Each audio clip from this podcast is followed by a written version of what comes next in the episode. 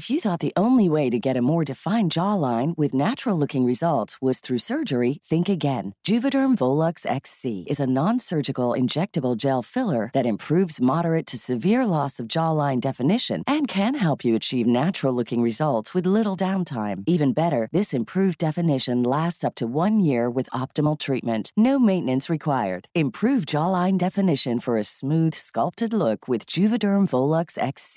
For important safety information and to find a licensed specialist, visit Juvederm.com. That's Juvederm.com. Not for people with severe allergic reactions, allergies to lidocaine, or the proteins used in Juvederm. Common side effects include injection site redness, swelling, pain, tenderness, firmness, lumps, bumps, bruising, discoloration, or itching. There's a risk of unintentional injection into a blood vessel, which can cause vision abnormalities, blindness, stroke, temporary scabs, or scarring. Talk to a licensed specialist to find out if it's right for you.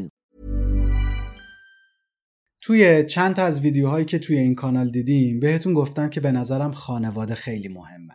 خانواده میتونه پشت و پناه و تکیه‌گاه آدم‌ها باشن، ولی خب این قاعده همیشه هم برقرار نیست دیگه. همیشه مستثناهایی برای این حرف من هستن.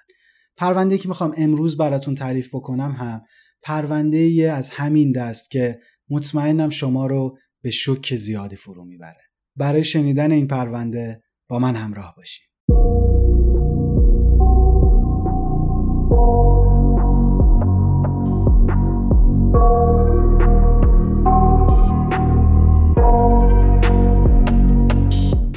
سلام، من امینم و به یک ویدیو دیگه از فیکشن خوش اومدین. اگه تازه به جمع ما اضافه شدین بهتون خوش آمد میگم و اگه این ویدیو رو میبینید و هنوز ما رو سابسکرایب نکردین ازتون دعوت میکنم که زیر همین ویدیو دکمه سابسکرایب رو بزنید. امروز میخوام بریم به کشور امریکا و ماجرایی رو براتون تعریف بکنم که به نظر خودم خیلی عجیب و غریبه. اتفاقات اصلی این پرونده توی اواخر دهه 80 میلادی اتفاق میافتن، اما برای شروع این پرونده باید 40 سال برگردیم عقب‌تر، جایی که شخصیت محوری این پرونده متولد میشه. در 15 جولای 1940 توی شیکاگو یک پسری به دنیا میاد به اسم رونالد جین سیمونز. رونالد تنها بچه پدر و مادرش لورتا و ویلیام بود و خیلی خانواده خوشحال و خوشبختی داشت. لورتا و ویلیام خیلی سعی می‌کردن که محیط آرومی رو برای رونالد مهیا بکنن و اون رو به بهترین شکل ممکن بزرگ بکنن. اونها به نسبت مرفه هم بودن و زندگی خوبی داشتن، اما توی لحظه زندگی می‌کردن. همه چیز خیلی خوب برای این خانواده پیش رفت تا اینکه رونالد وقتی که 2 ساله شد یه اتفاق ناگوار افتاد. ویلیام پدر اون بدون داشتن سابقه بیماری قبلی خیلی یهویی سکته کرد و فوت کرد.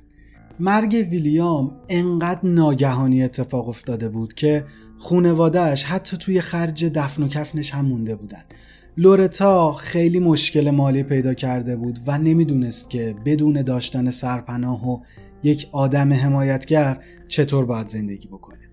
بالاخره با هر ضرب و زوری که بود اینها میتونن یک مراسم جمع و جور برای ویلیام بگیرن، اما این تازه اول مشکلات این خانواده بود. لورتا با مشکلات مالی زیادی دست و پنجه نرم میکرد و احساس میکرد که لازمه که یک نفر توی زندگیش باشه که از اون حمایت بکنه. توی این غم از دست دادن شوهرش اون به شدت هم افسرده شده بود و دیگه لازم بود که یک مرد جدیدی وارد زندگی اون بشه. دنبال یک کسی میگشت که باهاش ازدواج بکنه یا حداقل یک دوست پسر خیلی جدی براش باشه. تو همین حین خیلی زود اون میتونه با یک نفری آشنا بشه که از قضا اسم اون هم ویلیام بوده. ویلیام دومی که داریم صحبت میکنیم خیلی مرد خوبی بود. اهل خانواده بود، اهل کار بود، مهربون بود و میتونست لورتا و رونالد کوچیک رو خوشبخت بکنه. لورتا با همین ویلیام ازدواج میکنه و دوباره زندگیشون سر و سامون میگیره. رونالد هم خیلی از این اتفاق خوشحال بود. در واقع اون انقدر کوچیک بود که اصلا شاید متوجه نشده بود که پدرش رو از دست داده و از اینکه یک نفر رو در جایگاه پدر میدید خوشحال و شاد. پدرخونده رونالد ارتشی بود و خب وقتی یه نفر ارتشیه احتمالاً سفر هم زیاد میره دیگه. اونها خیلی جا به جا میشدن، از این شهر به اون شهر و حتی از این کشور به اون کشور. این اتفاق برای لورتا خیلی مسئله مهمی نبود، اما برای رونالد مهم بود. چرا؟ چون رونالد تا می اومد توی یک محله، توی یک شهری دوست پیدا بکنه، با اونها صمیمی بشه، مجبور می شدن که اون شهر رو ترک بکنن و برن به یه جای دیگه.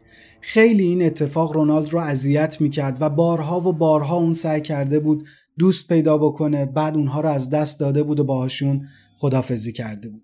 بعد از اینکه چند بار این اتفاق میفته، رونالد فکر میکنه که دیگه اصلا تلاش نکنه دوست پیدا بکنه، اصلا چه کاریه وقتی که قراره زود اونها رو ترک بکنه، دیگه نمیخواد تلاش هم بکنه. همین تلاش نکردن و دوست پیدا نکردن باعث شد که رونالد منزوی و تنها بشه. اون توی خونه که هم صحبتی نداشت، تک فرزند بود دیگه. توی مدرسه هم دیگه هم صحبتی نداشت، میومد خونه تنها بود و میرفت توی مدرسه، اونجا هم تنها بود. حالا خونه رو میتونست یه جوری هندل بکنه، یه جوری سر خودش رو گرم بکنه، اما اوضاع توی مدرسه اصلا براش خوب پیش نمیرفت. انقدر شرایط براش سخت و شرایط براش بد شده بود که علاقه رونالد به درس و مدرسه به طور کامل از دست رفته بود و این اتفاق باعث میشه که رونالد جین توی سن 17 سالگی تصمیم بگیره که درس رو رها بکنه و وارد بازار کار بشه. همونطور که گفتم پدر خوندش توی ارتش کار میکرد و رونالد هم به خدمت کردن توی ارتش علاقه‌مند بود، اما دلش نمیخواست وارد نیروی زمینی بشه، اون میخواست بره توی نیروی دریایی و اونجا خدمت بکنه.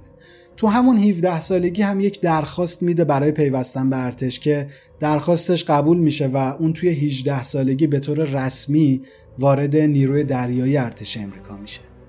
بعد از اینکه توی ارتش پذیرفته میشه، اون رو منتقل میکنن به یک واحدی توی واشنگتن. این اتفاق بزرگی توی زندگی رونالد بود. اون برای اولین بار خانواده‌اش رو ترک کرده بود و حالا قرار بود که مستقل توی یک شهر دیگری زندگی بکنه، اما خیلی چسبیده بود به خدمت کردن توی ارتش. این کار رو خیلی دوست داشت و توی این کار خیلی هم موفق بود.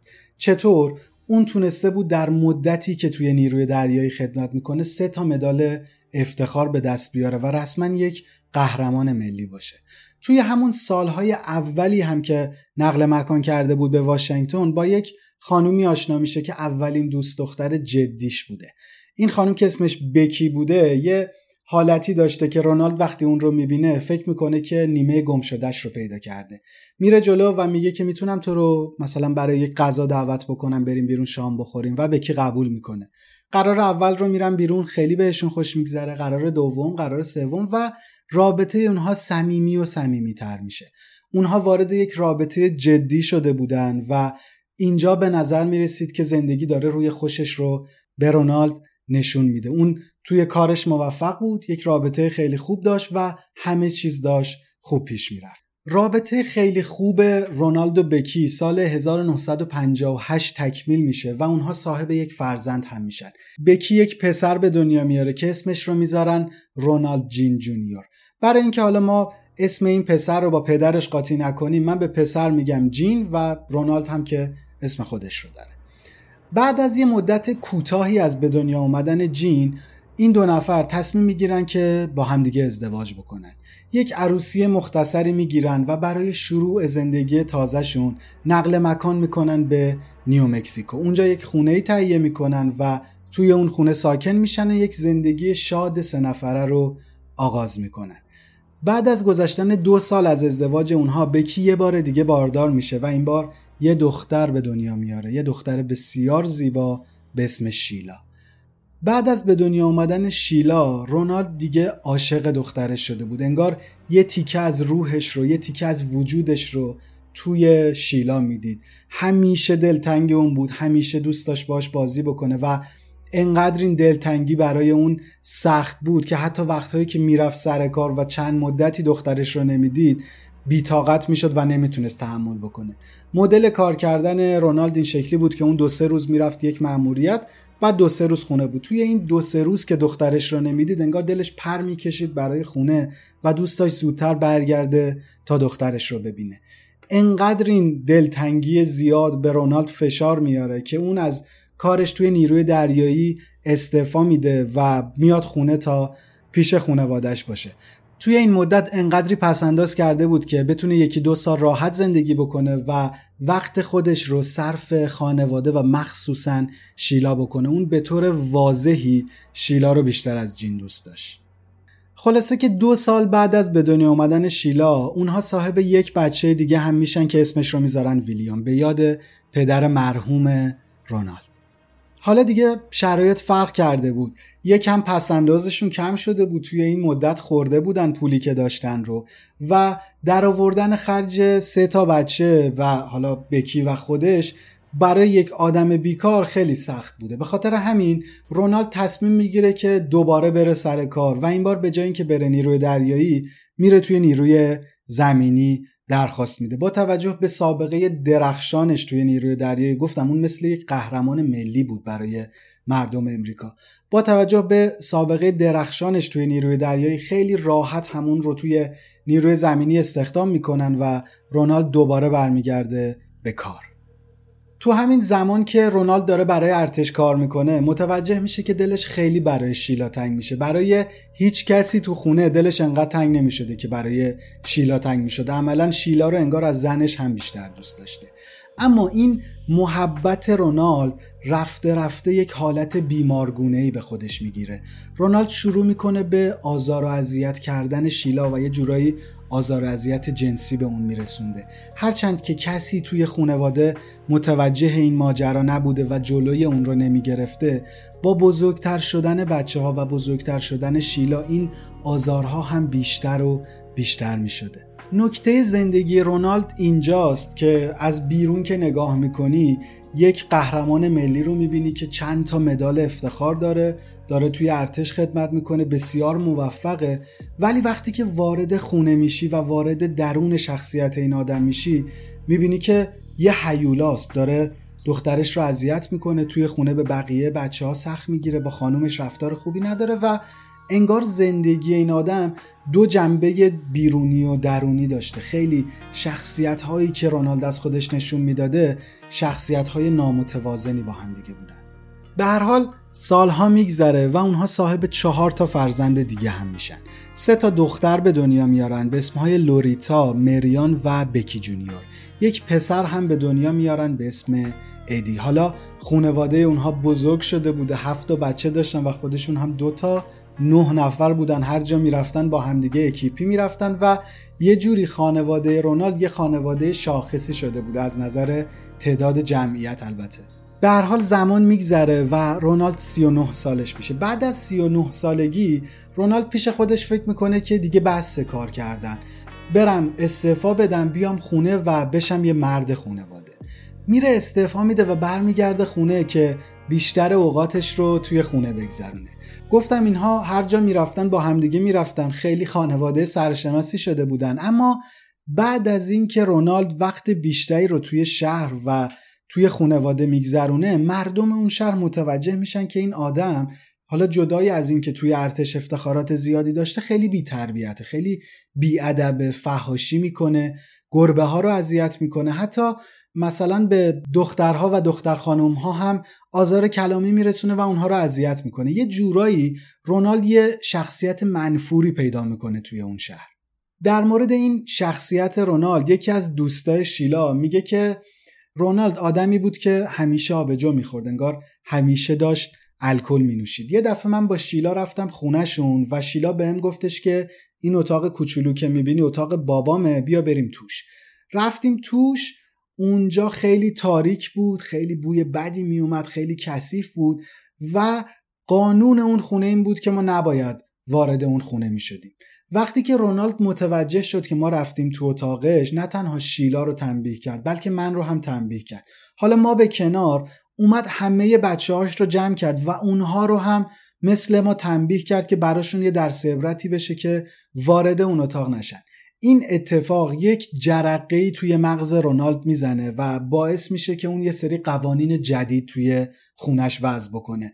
بچه‌هاش رو از آوردن آدم‌ها به خونشون، از آوردن دوستاشون به خونه منع کرده بودن و در این حال هم دیگه به اونها اجازه نمیداد که برن خونه دوستاشون و اونجا بمونن. این اتفاق باعث میشه که دایره روابط اجتماعی بچه‌های رونالد کمتر و کمتر بشه. البته اونها مدرسه میرفتن، یه روابط اجتماعی کوچولویی داشتن، اما این تصمیم و این قانون جدیدی که رونالد گذاشته بود باعث شده بود که روابط اونها کمتر و کمتر بشه.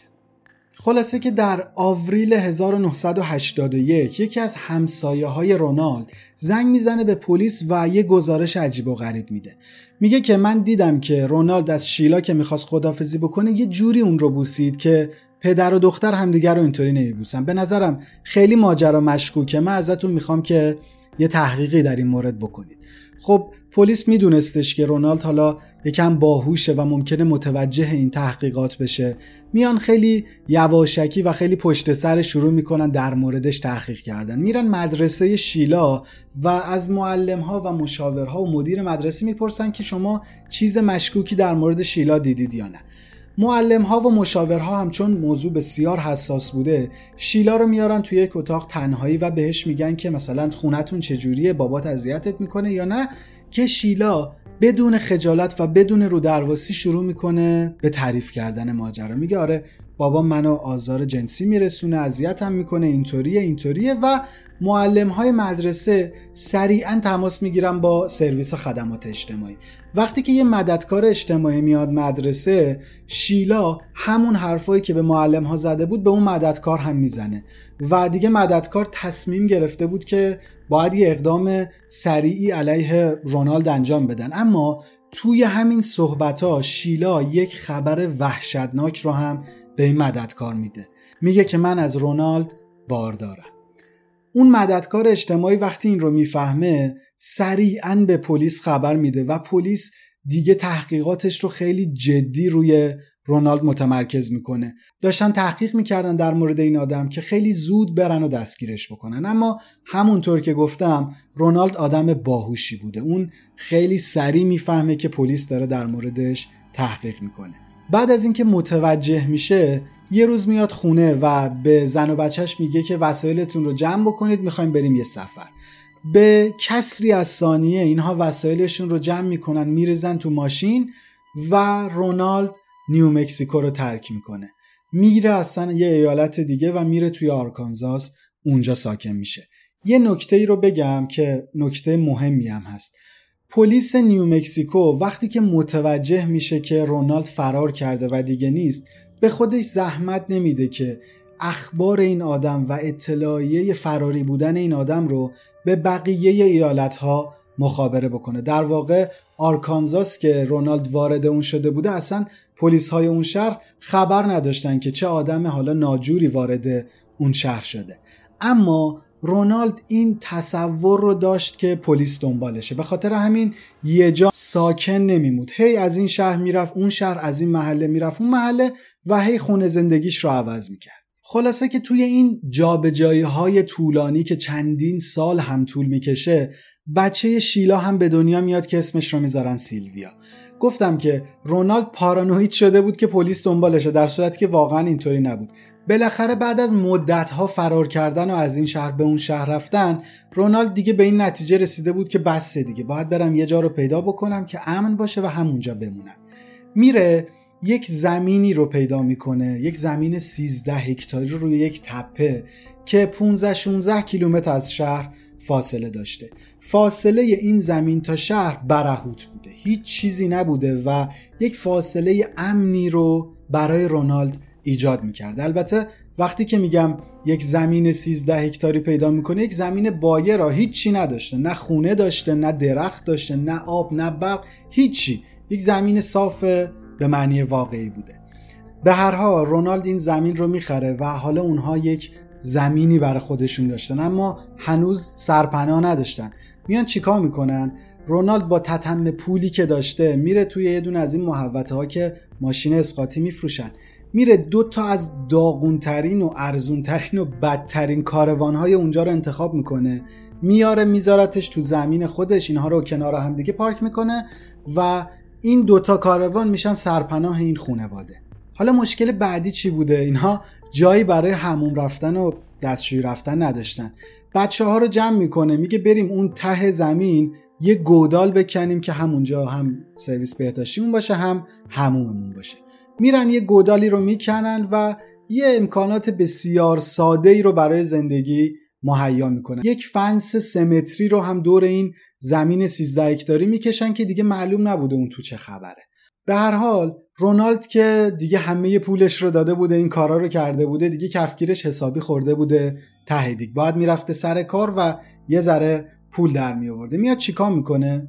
میره توی شهر و هر کاری که بوده انجام میداده. باربری میکرده، توی سوپرمارکت کار میکرده، کارهای خدماتی میکرده، دست فروشی میکرده، هر کاری که میشده رو انجام میداده که بتونه یه ذره پول در بیاره و حالا بیاره توی خونه و خرج بکنن. اما از اونجایی که قبلتر گفتم رونالد خیلی بیادب بود، رفتار خوبی نداشت و حالا هم که حموم درست درمونی نداشتن خیلی بوی بدی میداد و اصلا کسی دوست نداشتش که این آدم دور و برش باشه. به خاطر همین خیلی سخت پول در می آورد و خیلی کم میتونست پول در بیاره.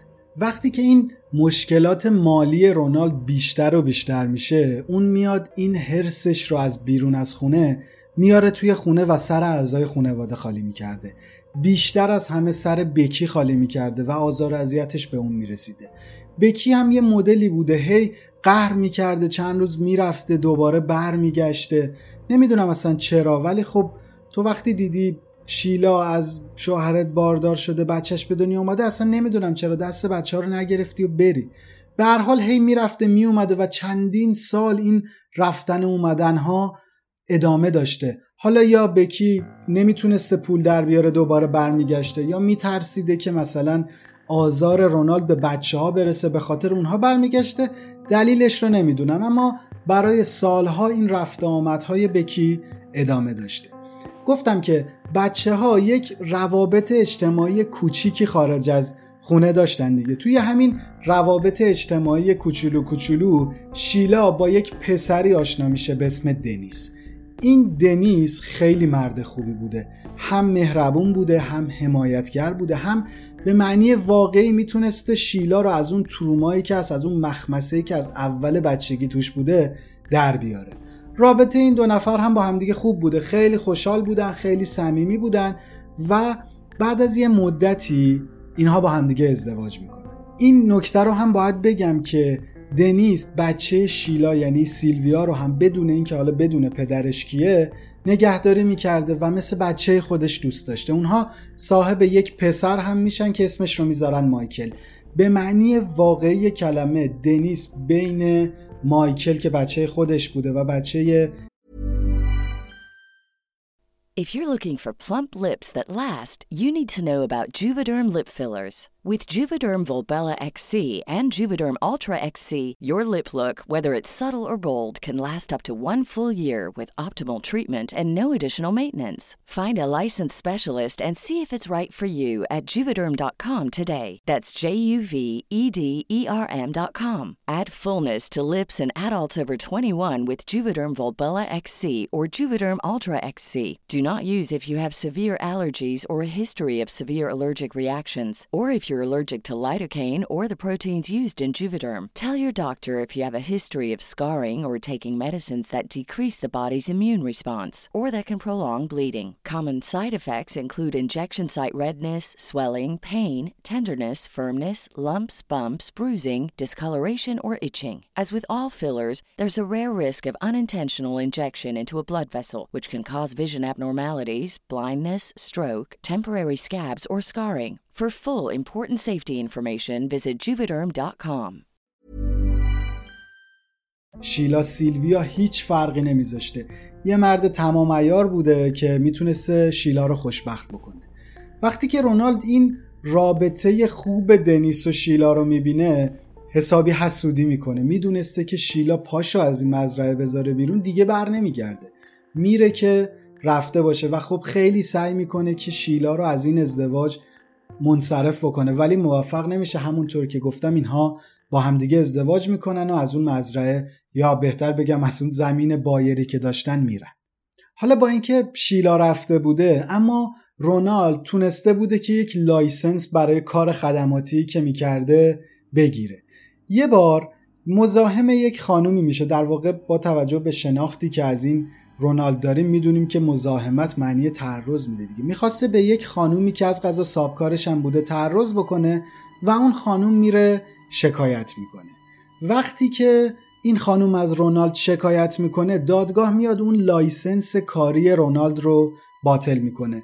رونالد با این لایسنس خیلی کم میتونسته پول در بیاره و کار پیدا بکنه. حالا تصورش رو بکنید که این رو هم نداشته و دیگه عملا نابود شده بوده رونالد. قهر کردن و برگشتنهای زنش از یه طرف، رفتن شیلا از یه طرف، این مشکلات مالی از یه طرف، همه و همه دست به دست هم دیگه میده تا باعث بشه که رونالد دیگه ببره. از زمین و زمان بریده بوده و میخواسته که از همه انتقام بگیره. دلش میخواسته از همه آدمهایی که باعث شدن اون به اینجا برسه انتقام بگیره و همشون رو بکشه. پس میاد چیکار میکنه؟ اون میاد یکی از مخوف در این نقشه های قتل توی تاریخ امریکا رو میکشه. برای اینکه این نقشه رو هم عملی بکنه میره یک اسلحه میخره با مقدار زیادی فشنگ و وقتی که اون اسلحه رو دستش میگیره ذوق و شوق خیلی زیادی داشته. 1 هفته مونده بوده به کریسمس، اما اون حتی دلش نمیخواسته که این 1 هفته رو هم صبر بکنه و زودتر میخواسته بره سراغ نقشش. پیش خودش فکر میکنه که خب برای شروع از کی شروع بکنم؟ کی بهتر از پسر بزرگم جین؟ به هر حال رونالد زنگ میزنه به جین، میگه که بیا من کارت دارم. جین هم که حالا 29 سالش بوده، زن و بچه داشته، دست دختر کوچیکش رو میگیره که دختری 3 سالش بوده به اسم باربارا و با ماشینش میان به زمین پدرشون. وقتی که میرسن و به محض اینکه جین وارد کاروان میشه، رونالد اصلا تعلل نمیکنه و شروع میکنه تیراندازی کردن به سمت پسرش. اولین کسی که این صحنه رو میبینه بکیه. بکی انقدر از دیدن این صحنه شوکه شده بوده که اصلا نمیدونسته باید چی کار بکنه، اما رونالد دقیقاً میدونسته که باید چی کار بکنه. سر اسلحه رو برمیگردونه سمت بکی و به اون هم تیراندازی میکنه. بعد از اینکه این 2 نفر رو میکشه میره سراغ باربارا و انقدر گلوی اون رو فشار میده که اون رو هم خفه میکنه. نمیدونم چرا اما رونالد یک الگوی ثابتی برای قتل‌هاش داشته. اون آدم‌های بزرگسال رو با اسلحه می‌کشته و آدم‌هایی که کم سن و سال‌تر بودن رو خفه می‌کرده. به هر حال رونالد الان 3 تا قتل انجام داده بوده توی کمتر از 10 دقیقه و باید از شر جنازه‌های اونها راحت می‌شده. این جنازه‌ها رو می‌گیره، می‌کشه رو زمین و می‌بره میندازه تو همون گودال فاضلابی که کنده بودن. خیلی غم انگیزه که جین یه روزی کلنگ زده بوده، این گودال رو کنده بوده و نمیدونسته که داره قبر خودش رو برای سالها بعد میکنه. به هر حال بعد از این که رونالد این کار رو میکنه، میاد یک چند ساعتی رو میشینه توی کاروان، تلویزیون نگاه میکنه، یه ذره مشروب میخوره و استراحت میکنه. میدونسته که هنوز چند ساعتی وقت هست تا بقیه بچه‌هاش از مدرسه برگردن. وقتی که یکم استراحت میکنه و دیگه نزدیک برگشتن بچه ها بوده، پا میشه، یه ذره هوشیاری خودش رو به دست میاره و منتظر میشه تا اتوبوس سرویس بچه ها بیاد. اتوبوس میومده، بچه ها رو بیرون زمین پیاده میکرده و اینها میومدن تو. وقتی که بچه ها میرسن هنوز توی محوطه بودن، رونالد از توی کاروان شروع میکنه داد زدن که براتون یه سورپرایز دارم. بچه ها پیش خودشون فکر میکنن حالا که نزدیک کریسمسه احتمالاً قراره کادوهای کریسمسشون رو جلو جلو بگیرن. رونالد همونطوری از توی کاروان داد میزنه که یکی یکی از بزرگ به کوچیک بیاید تو، من میخوام ذوقی که توی چشماتون هست رو ببینم. اولین کسی که وارد کاروان میشه لوریتا 17 سال است. لوریتا همین که پاش رو میذاره توی کاروان و در رو میبنده، رونالد بهش حمله میکنه و گلوش رو انقدر فشار میده تا خفه بشه. بعد پیش خودش فکر میکنه که نکنه حالا این بیهوش شده باشه و بعدم بلند بشه. اون رو خرکش میکنه، از در پشتی میبره بیرون و سرش رو برای چند دقیقه توی یک بشکه آبی که پشت کاروانها بوده نگه میداره و وقتی مطمئن میشه که اون مرده برمیگرده سراغ بقیه بچه ها. بعد از لوریتا، ادی 14 ساله، ماریان 11 ساله و بکی جونیور 8 ساله رو هم میاره توی خونه و به همین سبک و سیاق اونها رو هم میکشه. بعد از اینکه کار کشتن بچه‌های خودش رو تموم میکنه، یکی یکی جسدشون رو میکشه و میبره میندازه توی گودال و وقتی که کار تموم میشه احساس میکنه که چقدر خسته است و در این حال چقدر سبکه. اون به حساب خودش الان یک آرامشی رو پیدا کرده بود که توی این سالها هیچ وقت نداشته. برای 2-3 روز استراحت میکنه، میاد توی کاروان، فقط میخوابیده، نوشیدنی میخورده و از این سکوتی که بوده و از این آرامشی که بوده به قول خودش لذت میبرده. بعد از اینکه اون حسابی خستگیش رو در میکنه باید وارد مرحله دوم اجرای نقشش میشده، اما قبل از اینکه وارد مرحله دوم بشه پیش خودش فکر میکنه که این جنازه هایی که من الان انداختم توی گودال احتمالاً بو میگیرن و شروع میکنن تجزیه شدن، چیکار بکنم؟ میره یه مقدار زیادی نفت میاره و میریزه توی این گودال که شاید بتونه بوی فساد رو از بین ببره و بوی شدید نفت به بوی اجساد غلبه بکنه. بعد از این کار دیگه همه چی برای فاز دوم نقشش آماده بوده. اون توی 26 دسامبر زنگ میزنه به یک پسر دیگهش که اسمش ویلیام بوده و شیلا و اونها رو خانوادگی دعوت میکنه که بیان و یک شام فامیلی کنار هم دیگه بخورن. بعد از ظهر 26 دسامبر خانواده ویلیام، یعنی ویلیام همسرش و بچه کوچیکشون، زودتر از شیلا میرسن به مزرعه پدری. وقتی که ویلیام و همسرش پاشون رو میذارن توی کاروان، رونالد حتی یه لحظه رو هم تلف نمیکنه و خیلی سریع به هر دوشون شلیک میکنه و اونها رو میکشه. بعد هم میره سراغ فرزند ویلیام و همون کاری که با بچهای کوچیک خودش کرده بوده با اون هم انجام میده. بعد از این کار میدونسته که باید تا شیلا و خانواده‌اش نرسیدن از شر این اجساد خلاص بشه، به خاطر همین اونها رو هم میبره میندازه توی گودال. بعد از اینکه کارش تموم میشه، شیلا و دنیس و 2 تا بچه‌هاش هم میرسن. اون شیلا و دنیس رو میکشه توی کاروان و حتی برای کشتن شیلا هم لحظه‌ای درنگ نمیکنه. بدون معطلی اول به دنیس شلیک میکنه و بعد به شیلا. همینطور که جسد این 2 نفر کف کاروان افتاده بوده، کت دنیس رو در میاره و میکشه روی جنازه اون، ولی فکر میکرده که باید این کار رو برای شیلا یکم با کلاس‌تر انجام بده. به خاطر همین میره از ته آشپزخونه یه رومیزی که به نظرش خیلی رومیزی با کلاسی بوده میاره و میکشه روی جسد شیلا. بعد میره سراغ بچه‌های شیلا، یعنی مایکل و سیلویا، و اونها رو هم خفه میکنه با همون فرمونی که توی آب نگه داره تا مطمئن بشه خفه شدن. بعد این 2 تا رو میپیچه توی یک مشنبا، میندازه رو کولش و فکر میکرده که دیگه گودال شاید جا برای اینها نداشته باشه. 2 تا ماشین یه ذره پایین‌تر از زمین اینها بوده که برای سالها در بداغون شده بودن و کسی سراغشون نیامده بوده. میره این 2 تا رو میندازه توی صندوق عقب هر کدوم از این ماشینا و برمیگرده سمت خونش. همونطور که میبینیم انگار رونالد یکم برای از بین بردن اجزا تنبل شده بوده، حالا یا شاید هم مطمئن بوده دیگه کسی نمونده که بخواد بیاد توی مزرعه و این کثافت‌کاری رو ببینه. تا اینجای داستان میدونیم که رونالد 14 نفر که همه اعضای خانواده خودش بودن رو به قتل رسونده بوده. طبق معمول و طبق رویه‌ای که قبلا داشته، بعد از این قتل‌ها هم حس می‌کرده خسته شده و 1-2 روزی باید استراحت بکنه. اما وسط این استراحت کردن‌ها یادش میفته که خانومش بکی یه سری هدیه برای بچه‌ها به مناسبت کریسمس از یکی از مغازه‌های توی شهر خریده و گفته که میام دم کریسمس اینها رو تحویل میگیرم. پیش خودش فکر میکنه که اگه کسی نره این کادوها رو تحویل بگیره احتمالاً صاحب مغازه مشکوک میشه و زنگ میزنه به پلیس. به خاطر همین میره شهر، اون کادوها رو تحویل میگیره، یه ذره بهونه میاره که نمیدونم دیر شد و خانومم نتونست بیاد و این حرفا. بعد از اینکه کادوها رو میگیره میره به یک بار، اونجا حسابی مشروب میخوره و مست میکنه و دوباره برمیگرده به کاروانی که داشته. تصور بکنید که هنوز جنازه دنیس و شیلا کف کاروان افتادن.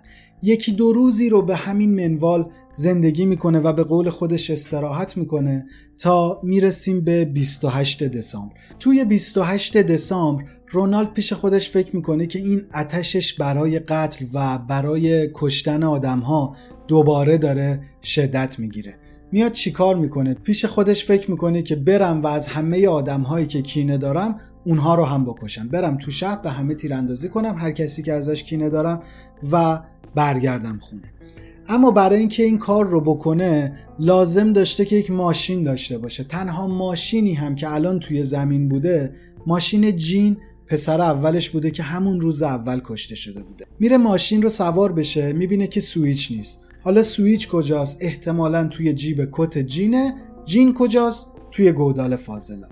به خاطر همین رونالد میره اون گودال فاضلاب رو میکنه، جین رو در میاره، سوئیچ رو از تو کتش بر میداره و بعد از اینکه خودش رو تمیز میکنه ماشین رو روشن میکنه و میره به سمت شهر. اولین کاری که بعد از رسیدن به شهر میکنه اینه که میره یک شعبه از والمارت و یک تفنگ جدید میخره با مقدار زیادی مهمات و آماده میشه که بره سراغ هدفهایی که انتخاب کرده تا ازشون انتقام بگیره. اولین قربانی که مد نظر رونالد بوده یک خانمی بوده به اسم کتی.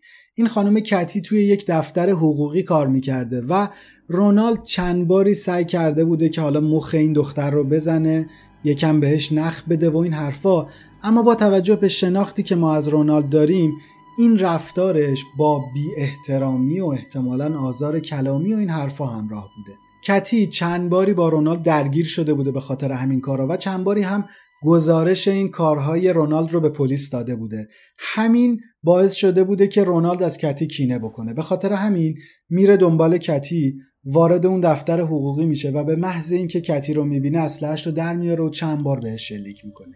همکارهای کتی این صحنه رو دیده بودن اما به حدی شوکه شده بودن که هیچکس نمیاد و جلوی رونالد رو بگیره. رونالد خیلی خونسرد میاد از ساختمون بیرون، سوار ماشینش میشه و میره سراغ تارگت بعدی و هدف بعدیش. کتی اولین قربانی رونالد در 28 دسامبر بوده. هدف بعدی رونالد یک آقایی بوده به اسم جیمز که توی یک شرکتی کار میکرده که رونالد هم قبلا اونجا کار میکرده.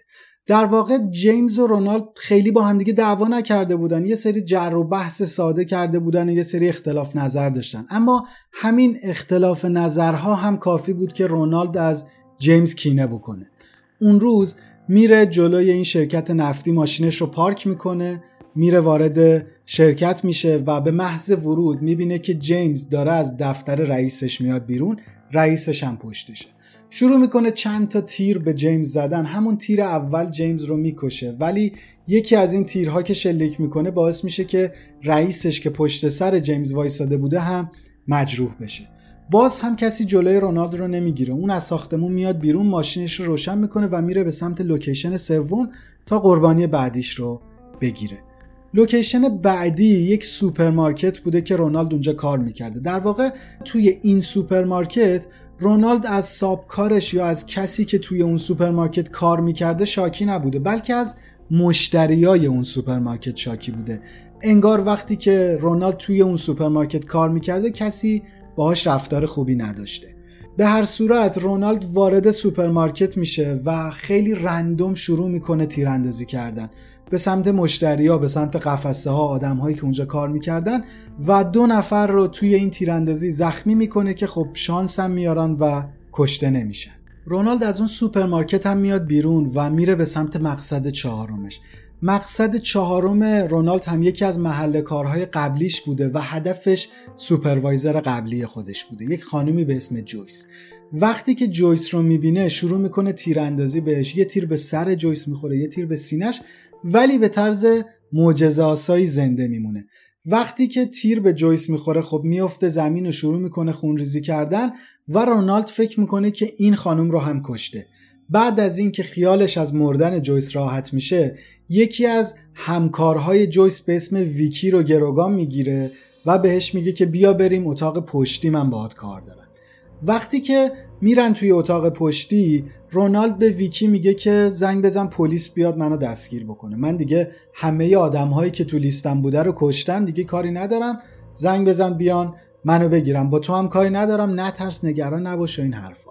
توی این مدتی که پلیس بیاد و رونالد رو دستگیر بکنه رونالد شروع میکنه جزئیات قتل‌هایی که کرده رو برای ویکی تعریف کردن. احتمالاً دقایق خیلی عجیب و غریبی رو ویکی گذرونده، اما به هر حال به هر صورتی که بوده این دقایق طی میشه و پلیس میرسه. پلیس میاد و خیلی جدی رونالد رو دستگیر میکنه، خیلی با ضرب و زور داشتن رو میگرفتن. این در صورتی بوده که رونالد اصلا مقاومت نمیکرده، حتی اسلحه‌اش رو هم قبل از اینکه ازش بخوان تحویل پلیس میده، ولی پلیس خیلی با شدت اون رو دستگیر میکنه. به هر حال اون رو میبرن به اداره پلیس برای بازجویی، ولی پلیس فکر میکرده که این آدم رو فقط برای این 4 تا حمله‌ای که امروز انجام داده گرفته. وقتی که میرسن به اداره پلیس و بازجویی رو از رونالد شروع میکنن، رونالد خیلی خونسرد داستان قتل هایی که توی خونه هم انجام داده رو تعریف میکنه و باعث شوکه شدن پلیس میشه. انقدر این آدم خونسرد بوده، انقدر آروم بوده که پلیس فکر میکنه احتمالاً این یه مشکل روانی داره. انقدر پرونده براشون مهم بوده و برای حل کردنش عجله داشتن که منتظر نمیشن تا روانپزشکا بیان به اداره پلیس. رونالد رو ور میدارن میبرن به یک بیمارستان روانپزشکی و اونجا 5 تا روانپزشک ازش تست میگیرن و بعد از این تست ها این 5 تا روانپزشک متفق القول میگن که رونالد بیماری روانی و مشکل روانی نداره، بلکه یه قاتل سنگدل و خونسرده. خلاصه بعد از این اعترافات رونالد، پلیس میره به ملک اون و با صحنه بسیار وحشتناکی مواجه میشه. اونها میتونن 10 تا جسد رو از توی گودال، 2 تا رو از توی کاروان و 2 تا رو از توی صندوق عقب ماشین پیدا بکنن. مجموعاً 14 تا جنازه توی زمین اون بوده و 2 نفر رو هم بعداً کشته بوده. تحقیقات روی پرونده رونالد در 2 فاز مجزا انجام میشه. یکی برای حمله هایی که روز 28 دسامبر انجام داده بوده و مرتکب 2 قتل شده بوده، یکی برای قتل هایی که توی خونش انجام داده بوده. دادگاه اولی که برای رونالد برگزار میشه مربوط به حمله‌ای که 28 دسامبر کرده و 2 تا قتلی که انجام داده. رونالد خیلی واضح و خیلی مستقیم توی دادگاه میگه که هر حکمی به غیر از اعدام برای من غیر منصفانه است و عدالت رو در حق من اجرا نمیکنه. نشون میده که اون از اینکه زندان باشه، از اینکه پشت میله ها باشه میترسیده و دلش میخواسته که بمیره.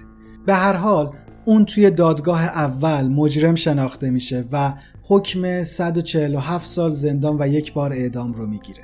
دادگاه دوم طولانی تر میشه و بین این 2 تا دادگاه 9 ماه فاصله بوده. دلیل طولانی شدنش همینه که اجسادی که توی خونه پیدا شده بوده رو فرستاده بودن کالبد شکافی، آزمایش DNA و این حرفا و جمع‌آوری مدارک برای برگزاری دادگاه طول کشیده بوده. به هر حال دادگاه دوم هم برگزار میشه و توی این دادگاه دادستان علاوه بر این که در مورد قتل ها صحبت میکنه، برای اولین بار میاد میگه که رونالد با شیلا هم رابطه داشته.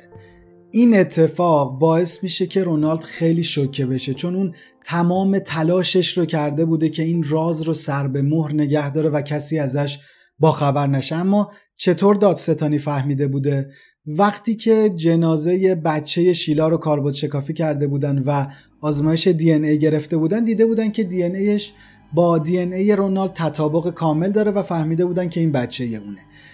این حرفهای دادستان رونالد خونسرد رو به حدی به هم میریزه که اون تو دادگاه بلند میشه، شروع میکنه داد و بیداد کردن، روی میز میزنه، حتی حمله میکنه سمت دادستان که مشت بزنه بهش. بعد که نگهبانا میان بگیرنش، میخواسته اسلحه نگهبان رو در بیاره که خب موفق نمیشه و به هر حال دادگاه ها ادامه پیدا میکنه. با تموم شدن دادگاه دوم، رونالد توی این دادگاه هم به اعدام محکوم میشه و وقتی که داشتن حکم رو براش میخوندن، اون لبخند میزده و احتمالا فکر میکرده به چیزی که دلش میخواسته رسیده. حکم اعدام رونالد که تزریق با سم کشنده بوده رو فکر میکنید کی امضا کرده؟ در 31 مارس 1990 شخص بیل کلینتون که اون موقع دادستان آرکانزاس بوده، حکم اعدام رونالد رو امضا میکنه. این رو در نظر داشته باشید که کلینتون 1993 رئیس جمهور امریکا میشه. به هر حال حکم اعدام رونالد در 25 ژوئن 1991 اجرا میشه و بعد از کشته شدن اون هیچ کس نمیاد جنازش رو تحویل بگیره. جنازه اون رو دولت امریکا دفن میکنه و یک سنگ قبر براش میذارن که بیشتر به نظر میاد سنگ قبر آدمی باشه که یک قهرمان ملیه، نه آدمی که 16 نفر رو به قتل رسونده. کاری که رونالد کرد بزرگترین کشتار خانوادگی در کل تاریخ امریکا بود. شما در مورد این پرونده چه فکری میکنید؟ خوشحال میشم نظراتتون رو با ما در میون بذارید. اگر از این سبک از ویدیوها و ماجراها خوشتون میاد لطفاً زیر همین ویدیو دکمه سابسکرایب رو بزنین و زنگوله کنارش رو هم فعال بکنین. وقتی که زنگوله رو فعال میکنید هر وقت ما یه ویدیو جدیدی بذاریم براتون یه نوتیفیکیشن میاد، میتونید بیاید داغ داغ ویدیو رو نگاه بکنید.